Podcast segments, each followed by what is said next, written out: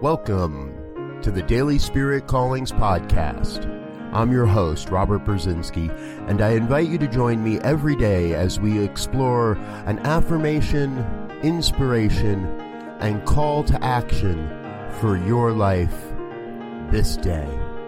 And here is your daily spirit calling for April 28th, 2018. The magnificence of this day brightens my eyes and lightens my heart. Allow the perfection of this day to be the light that shines through your eyes and radiates as your heart.